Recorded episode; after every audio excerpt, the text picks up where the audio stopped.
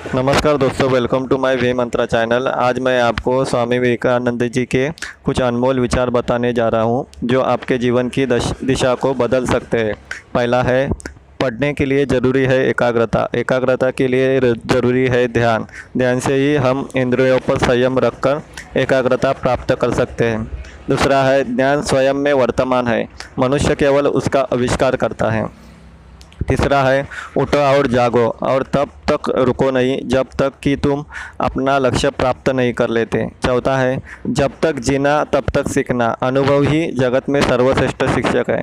पांचवा है, पवित्रता, धैर्य और उद्यम। ये तीनों गुण मैं एक साथ चाहता हूँ। छठवा है, लोग तुम्हारी स्तुति करें या निंदा। लक्ष्य तुम्हारे ऊपर कृपालु हो या ना हो। तुम्हारा देहांत आज हो या युग में। तुम न्याय पथ से कभी भ्रष्ट न हो। सातवां है, जिस समय जिस काम के लिए प्रतिज्ञा करो, ठीक उसी समय पर उसे करना ही चाहिए, नहीं तो लोगों का विश्वास उठ जाता है। आठवां है, जब तक आप खुद पे विश्वास नहीं करते, तब तक आप भगवान पे विश्वास नहीं कर सकते। नौवा है, एक समय में एक काम करो और ऐसा करते समय अपनी पूरी आत्मा उसमें डाल दो और बाकी सब कुछ भूल जाओ। दसवा जितना बड़ा संघर्ष होगा, जीत उतनी ही शानदार होगी। ये अनमोल विचार आपको बता दिए हैं मैंने और बहुत सारी जानकारी मैं आपके लिए लेके आऊँगा। Please follow my channel thank you